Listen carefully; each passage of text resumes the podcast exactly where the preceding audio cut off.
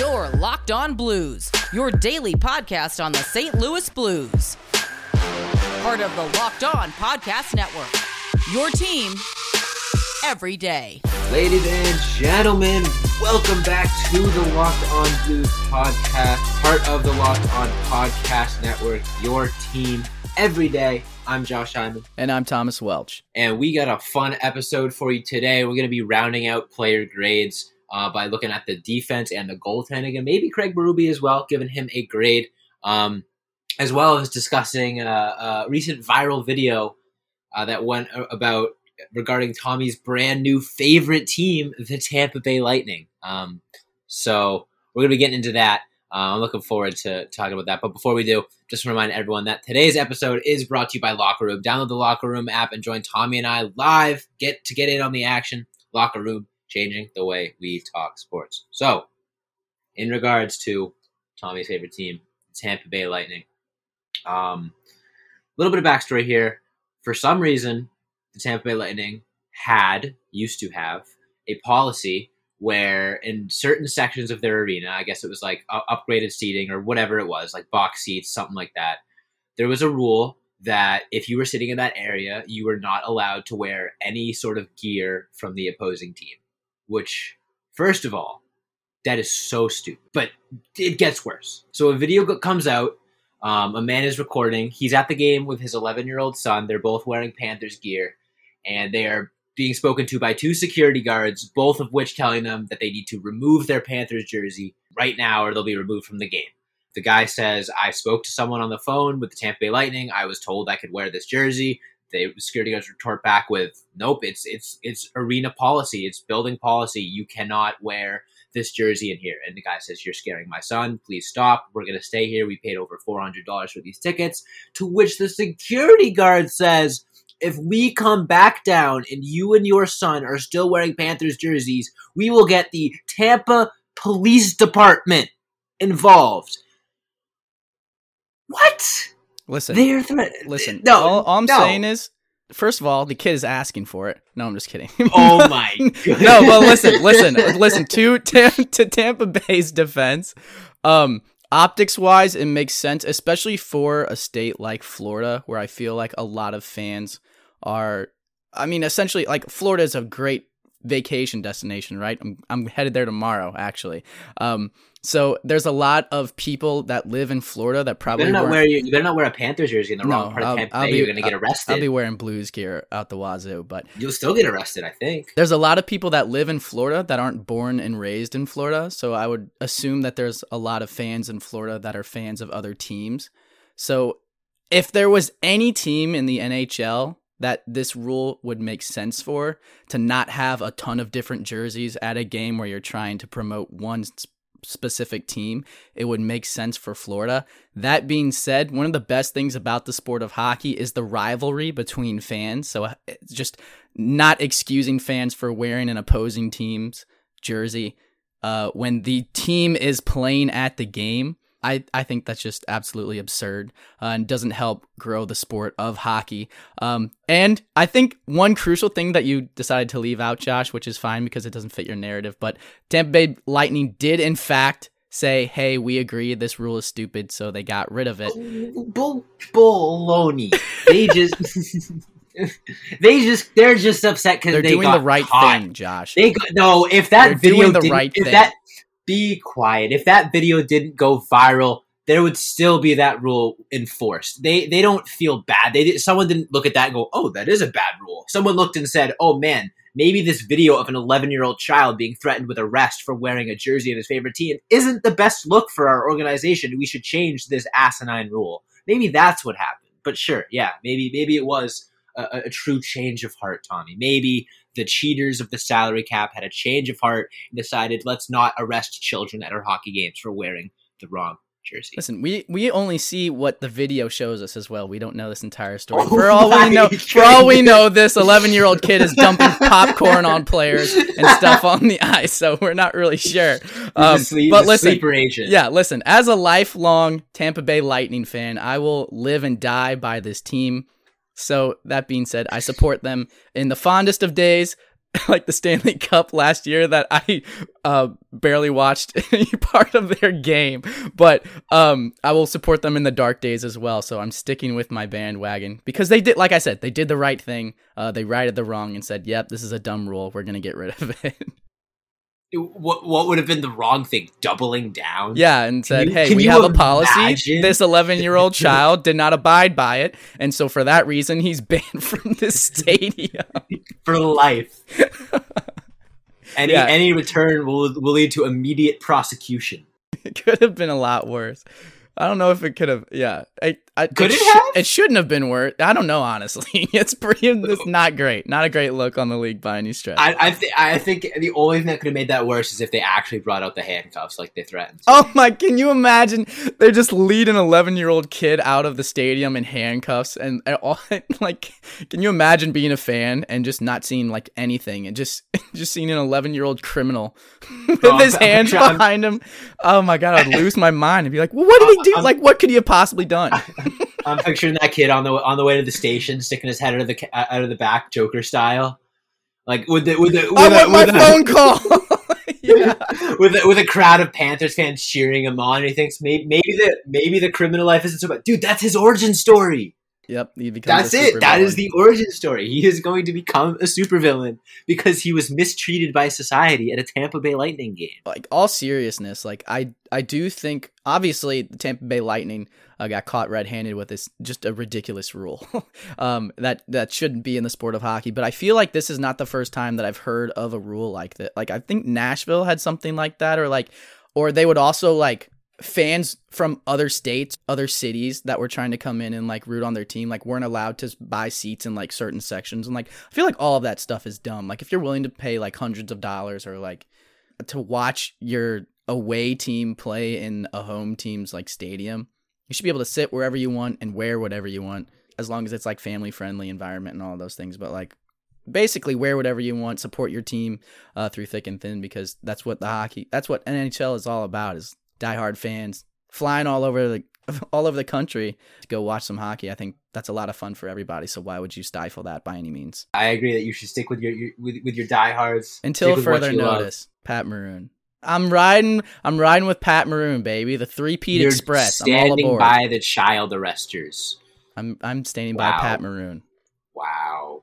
Wow. because he stood by me one time when I worked at Sky Zone and he was cool. We'll tell you what, Tommy. I'm standing by Built Bar. Built Bar is the best tasting protein bar ever. Did you know that Built Bar has nine delicious flavors plus the occasional limited time flavor? If you don't know them, well, here they are. You got coconut, coconut almond, cherry, raspberry, mint brownie, peanut butter brownie, double chocolate, and salted caramel. So there's something for everyone. And if you haven't tried all the flavors, don't know which one's your, your favorite, you can get yourself a mixed box, which comes with two of each of the nine flavors. The best part is the reason why I love Built Bar so much is they are healthy. Most of the flavors have around 17 grams of protein, only 130 calories, only 4 grams of sugar, and only 4 grams of net carbs. So go to builtbar.com right now and use promo code LOCKED15 and you'll get 15% off your first order. Use promo code LOCKED15 for 15% off at builtbar.com. And when we return, we'll be wrapping up this debate on whether or not it is okay to arrest children. I say no. Tommy says yes. We'll continue that. And also That's give out some said. player grades for the defense. That's not what I said. also, Going on record, that is not what I said. and we'll be wrapping up our player grades on defensemen. Don't go anywhere.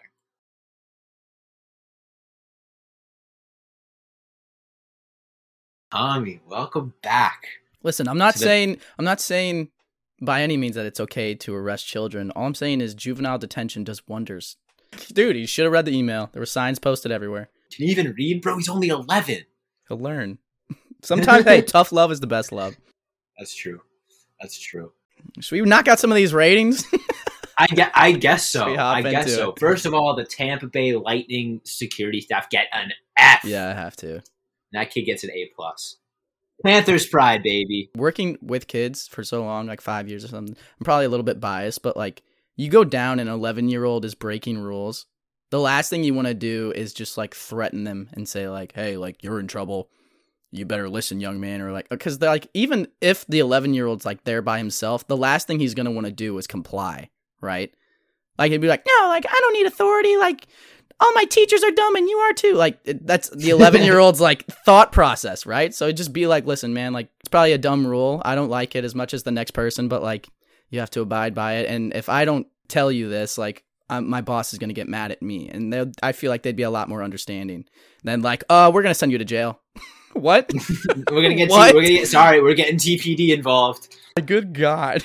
Bro, how can we be sure that that 11 year old wasn't just Spencer Knight taking a break in between, in between, uh, uh, rushes from Steven Stamkos and Nikita Kucherov and, and, and co. Might have just been. He could have been, been a spy. He could have been undercover. Like you really have no idea of like what this 11 year old was capable, capable of. he had to neutralize the threat. That's what I'm saying. Derailed long ago. Anyway, Robert Bortuzzo. A B C D E or F. E. e. Excellent. I have no idea.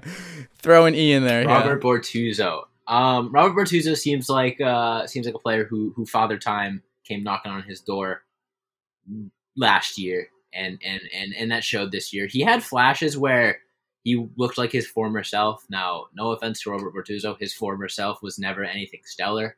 Um, so he's he's already just you know behind the eight ball from that sense. He's always been a guy that just relies on work, working his butt off to to get in this lineup and to make make make an impact. And he has in the past. I just don't think his his body is is allowing him to do that so much anymore. He just seems like a step slower this year.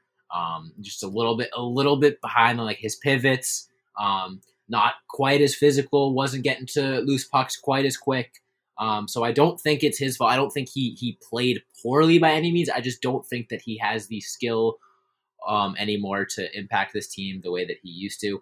Uh, and for that, I'm giving him a D. I think he's he's he, maybe he can find him a, a, role on another team, but I don't think he has a, a, role in the top six for the St. Louis Blues anymore.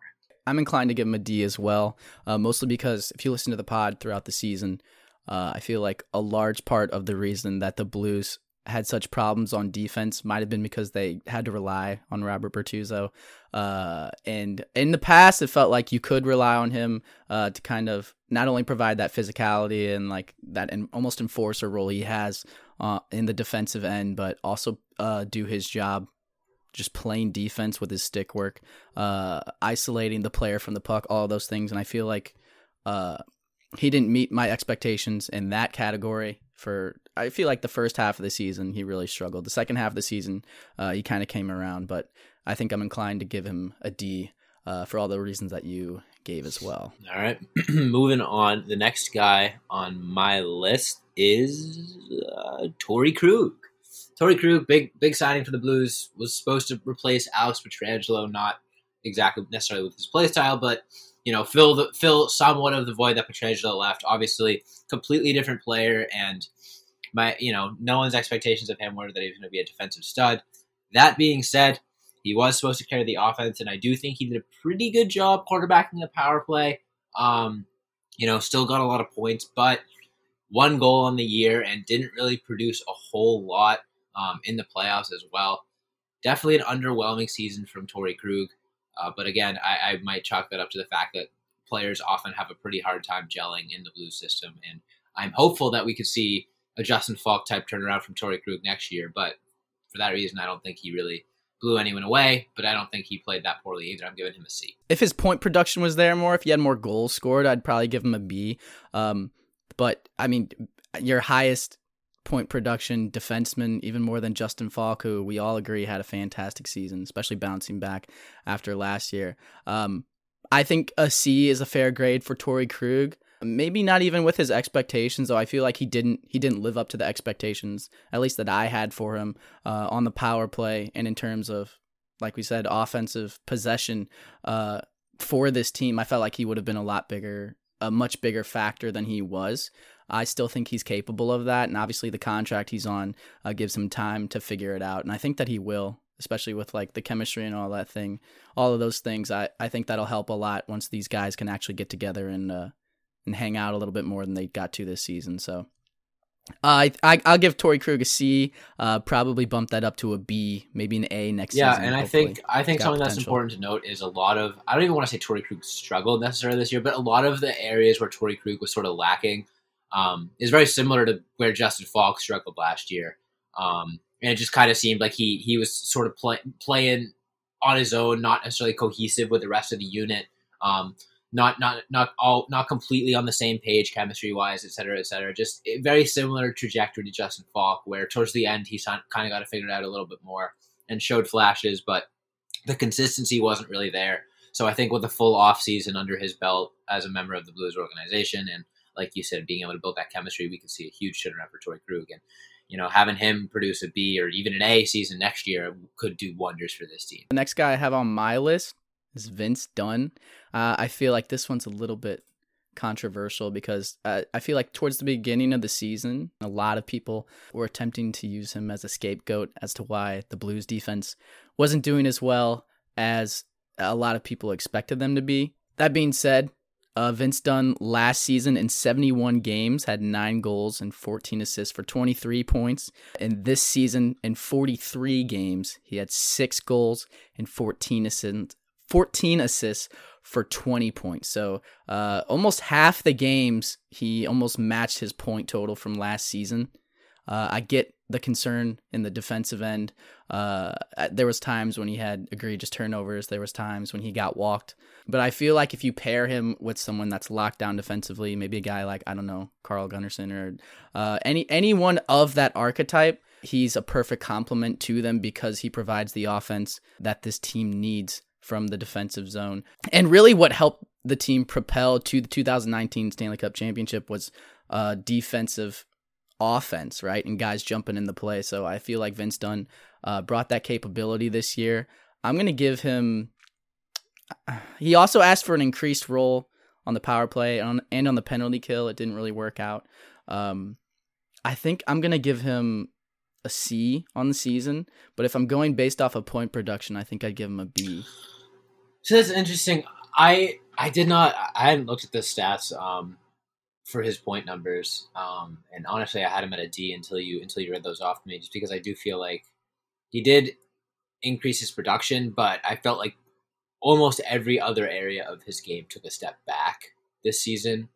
Um, and that coupled with the fact that he asked for an increased role and then very much struggled in that role is concerning.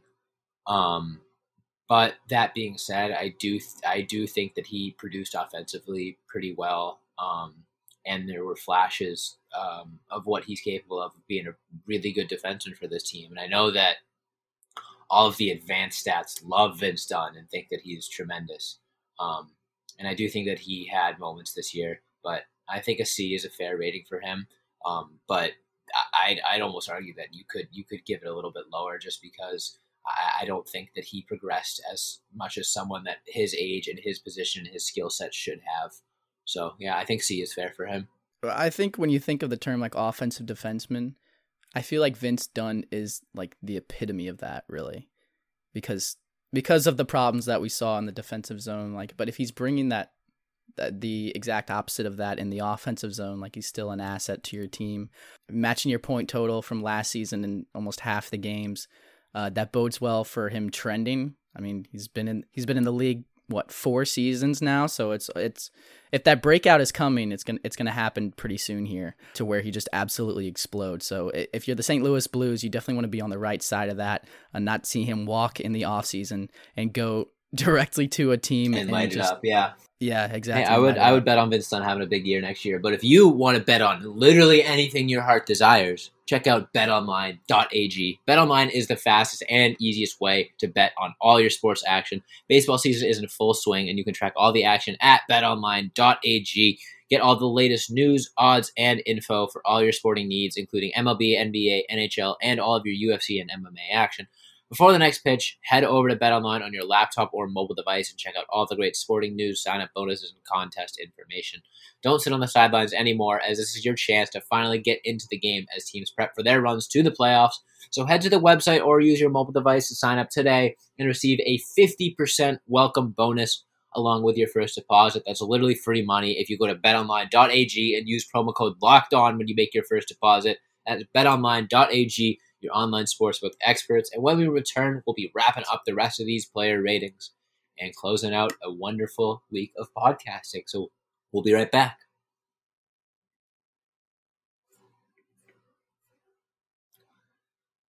All right, Tommy, last segment of the last episode of the week.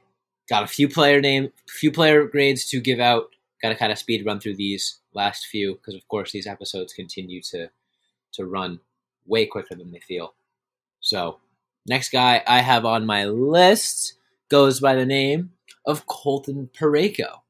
Colton Parayko is a guy that I think struggled a little bit at the beginning of the year. Um, and it was pretty apparent that he wasn't playing at 100%. Um, and I think it was it was pretty concerning because uh, I, I, don't think that he's looked. He was dominant in that cup run, obviously a couple years ago, and we hadn't really seen that return to form since.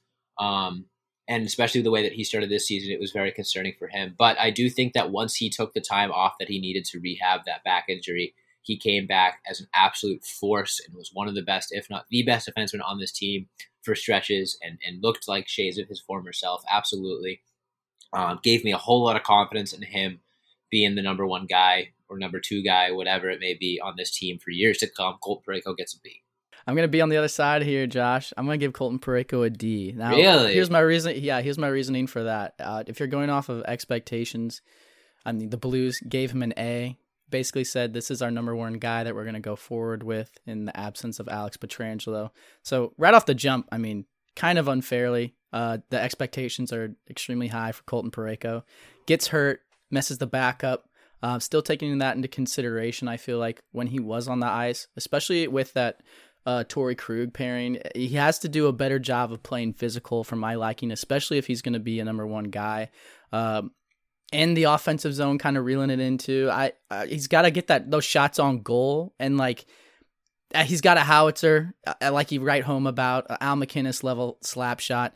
Uh, but you got to get those shots on goal, corral it a little bit. And I think in the defensive zone, like I said, if he was just a little bit more physical, I mean, he's six five, dude's a giant. He should be able to move bodies around there at will. I don't know if he has the tenacity. I know the Blues media and a lot of people talk about that. Like I, I get he's a nice guy and like doesn't want to be body banging out there, but at the end of the day, this team needs that. He needs to be the one to step up to do that because he's one of the biggest defensemen we have and one of the most skilled we have. So I feel like for all of those reasons, Colton Parayko, like you said, and when he played in the Stanley Cup run next to Jay Bouwmeester, he looked like an absolute world beater, like a top 10 defenseman in the league. I think they had him on one of those lists at some point. I haven't really seen that from him since then.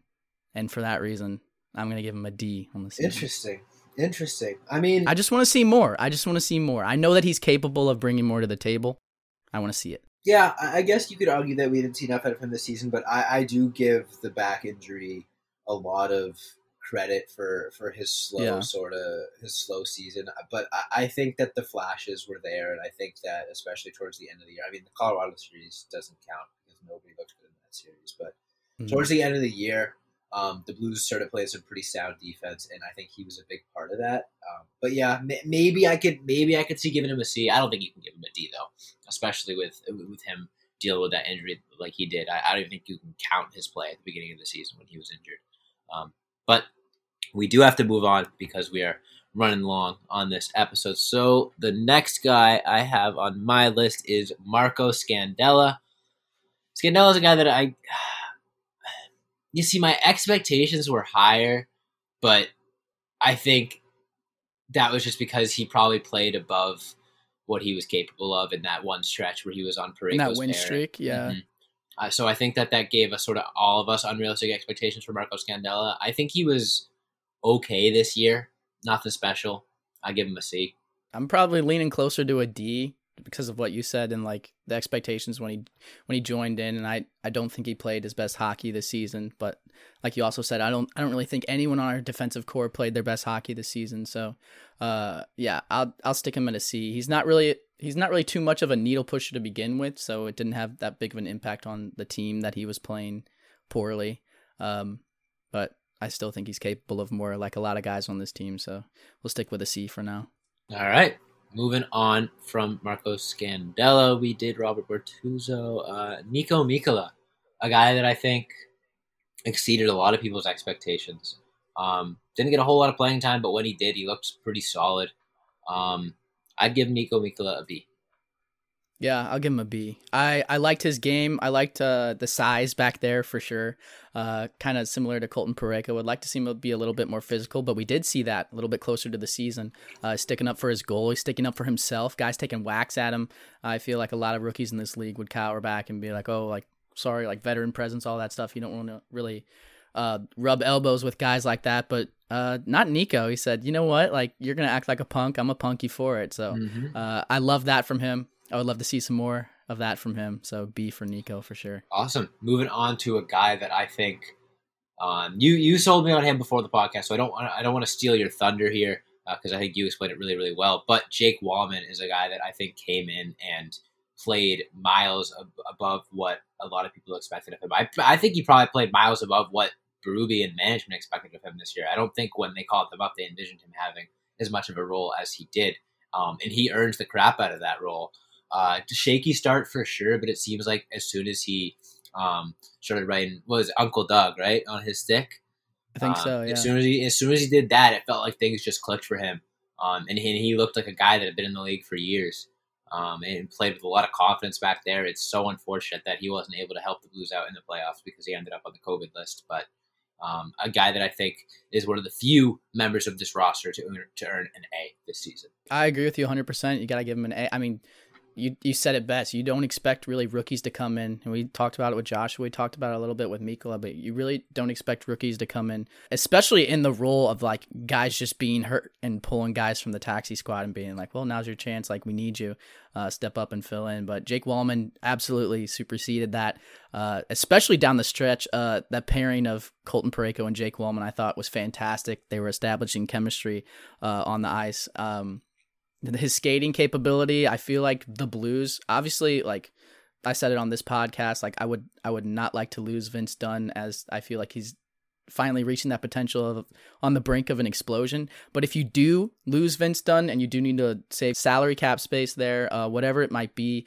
that you let Vince Dunn walk, Jake Walman is the contingency plan for Vince Dunn because they're super similar in their play styles. I, feel like Jake Walman might even be a little bit better already in his own zone, but still slinging the puck around the ice. Uh, he brings that offensive capability, about the same size there too, and we saw some physicality from him uh, towards the end of the season as well. Yeah, you got to give Jake Walman an A. I think if you if if Jake Walman doesn't fit into this team, find his footing and help down the stretch, I'm not sure this team makes the playoffs. To be honest with you, Jake Walman was a really integral part of this team down the stretch, and I don't think that is anything that anyone expected. Um, so you know, this whole time we've been grading based off of expectations. Um, so who who who exceeded expectations more than Jake Walman? I'd argue maybe no one. Um, Justin Faulk, maybe. Maybe Justin Faulk, yeah. But but to be fair, that was what I think this season is around what we expected of Justin Faulk when we brought him in.